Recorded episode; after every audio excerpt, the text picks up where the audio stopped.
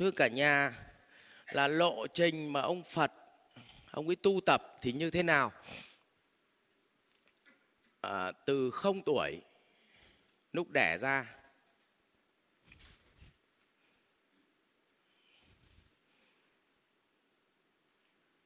Cho đến một tuần tuổi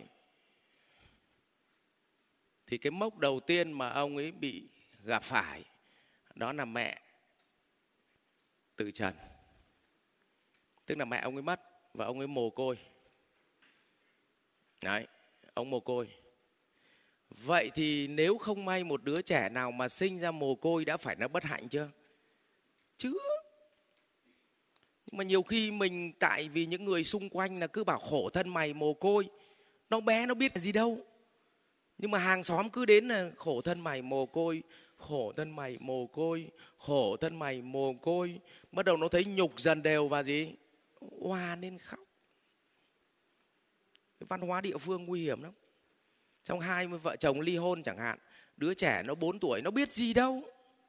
Nó chỉ biết là thôi, coi như bố đi công tác thôi. Mẹ đi làm xa. Cứ khổ thân mày, bé này, vợ chồng nó đã bỏ nhau để mày lang thang, cơ nhỡ. Đứa thứ hai nó lại bảo vậy hòa lên khóc. Đúng rồi xong đứa trẻ nó bụi đời, nó lại thương. Tội nghiệp nó tất cả do hai vợ chồng nó bỏ nhau nên con nó bụi đời. Mẹ do chính mồm chúng mày. Nhồi. Có đúng không? Cho nên khi mà mình mình từ đó mình người theo đạo phật hoặc là người có chân lý sống, mà không theo đạo phật đi, có chân lý sống, thì khi mà chúng ta dùng một ngôn từ nào đó, thì mình hiểu là cái ngôn từ của mình có thật mang giá trị động viên nó không, hay là làm tổn thương nó. Cái điều quan trọng nhất là điều đấy mà rất nhiều người là động viên xong làm tổn thương. Ngày xưa tôi phá sản cũng vậy. Cái thằng hàng xóm nó động viên rất tổn thương. Khổ thân em, giờ phá sản thì bao giờ mới làm lại được? Năm nay 34 tuổi mà kinh tế khó khăn thế này, bao giờ mới gỡ được lại? Lương tháng 10 20 triệu thì có mà đến bao giờ mới mua lại nhà? Nó cứ động viên kiểu đấy không vậy? Bỗng nhiên mình oà mình khóc. Đấy. Hoặc là gì? Hai vợ chồng hai đứa nó yêu nhau, nó nó chia tay nhau, thằng kia gọi mình ra để tâm sự mình lại bằng ngu chưa? Ngày xưa ta bảo mà không nên lấy con đấy không nên yêu con đấy. Mày thấy ngu chưa? Thằng kia bảo em thấy ngu rồi. Vậy lại oa nên khóc. Tôi cái kiểu động viên vậy là mèo khóc chuột. Rồi trước khi con mèo nó ăn con chuột thường nó vờn cho toát mồ hôi rồi nó ăn thịt. Đấy. thì cái kiểu đấy là dân việt mình bị nhiều. Nó động viên cực khốn nạn. cho nên là rất tỉnh táo với những lời động viên kiểu như vậy. Cho nên có cái gì đâu nguy hiểm đâu. Vậy là có cái mốc thứ nhất. Đấy. sau cái mốc này, thì bỗng nhiên vào một ngày đẹp trời, lúc bấy giờ là ông ấy lấy vợ rồi. Ờ, khi mà ông ấy lấy vợ, thì ông ấy lấy vợ thì ở tuổi à, hai có có nhiều sách viết khác nhau. Có nhiều sách viết khác nhau. Có người nói là lấy vợ ở tuổi 20 năm. Có sách thì viết là ông ấy lấy tuổi lấy vợ ở tuổi 21 nhưng mà bây giờ thì tóm lại ông lấy vợ ở tuổi nào thì kệ ông ấy thôi. Ừ, nhưng mà chúng ta cũng không chấp vào cái cái cái, cái không chấp vào cái đấy. Đấy. Thì khi cái đoạn này thì ông ấy ra khỏi các cái cửa thành, ông ấy nhìn dân chúng sống. Ừ. thì có một cái hoạt động này là lúc ông ấy đẻ ra thì có ông ờ, a tư đà. A tư đà là một cái nhà hiền triết mà ông có khả năng nhìn được nhìn được tương lai của ông phật, đoán được tương lai. Thì với một con người như thế này, với tướng mạo như thế này, với nghiệp lực như thế này ừ. thế thì kiểu gì ông cũng sẽ thành phật. Mọi người hình dung thế này nhé tại sao người ta xem tướng là người ta xem ở cái lúc mới đẻ? Mới đẻ là vì thế này. À, khi mà mới đẻ thì tướng và trong này là tâm. Tướng và tâm nó đồng gì? Nó đồng nhất. Cả nhà hình dung không ạ? Nhưng khi mà sống một thời gian thì tâm nó biến động thì tướng nó biến động theo nhưng nó trễ. Nó trễ vậy thì lúc bấy giờ mà xem tướng đoán tâm thì nó bị gì? Nó bị sai rồi. Cả nhà hình dung không ạ? Cho nên tôi khiếp nhất mấy bố xem tướng. Ừ. bố xem tướng bố đoán tâm. Cực kỳ nguy hiểm. Nó bảo ví dụ như là uh, mắt mà lác không bao giờ làm sự nghiệp gì. Vậy thì nếu mà ta làm nên sự nghiệp thì mắt nó cân à? Nhiều khi nó trễ sang kiếp sau nó mới cân lại được chứ. Chứ kiếp này cân sao được? Đấy ví dụ nhất né nhìn nồn chẳng hạn. Nồn là nhiều chiêu lắm. Vậy giả sử họ không dùng chiêu nữa thì họ cao lên à? Thì phải kiếp sau nó mới cao trở lại chứ. Có phải không? Thế mọi người là cứ hay nhìn cái tướng đấy là ai cho tôi làm người lương thiện, chết ấy ừ.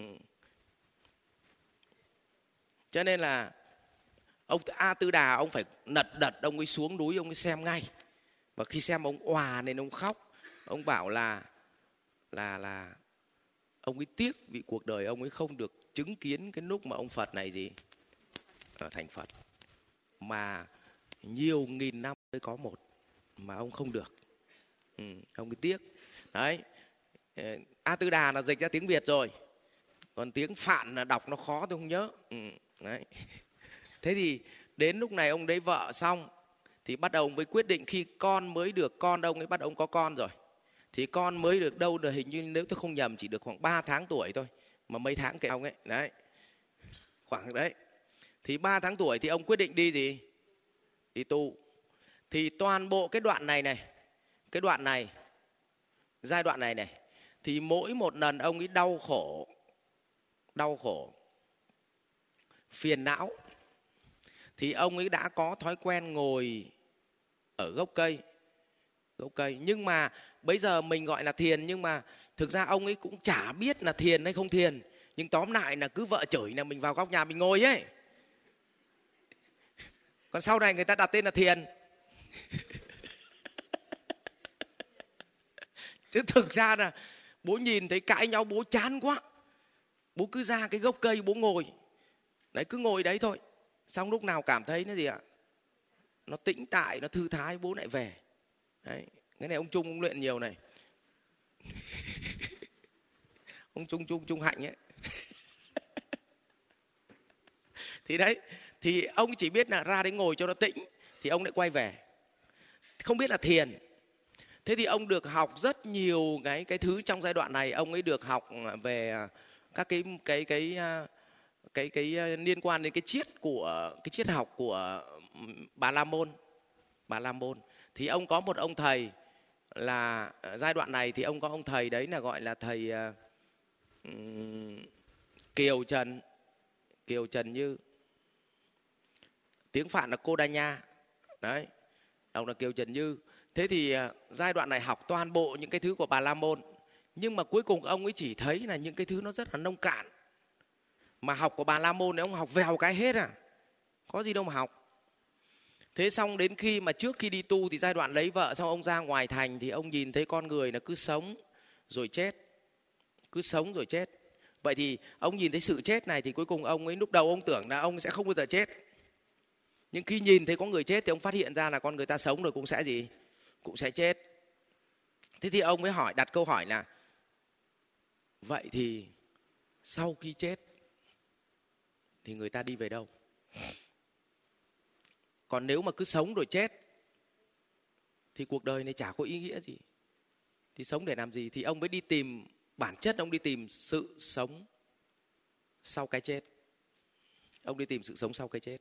Và đấy là lý do mà ông đi tu. Học viện Doanh nhân CEO Việt Nam cảm ơn bạn đã quan tâm theo dõi. Để biết thêm chi tiết về các chương trình huấn luyện của thầy Ngô Minh Tuấn và Học viện Doanh nhân CEO Việt Nam, xin vui lòng truy cập website ceuvietnam.edu.vn Hotline 1800 577722 nhánh số 5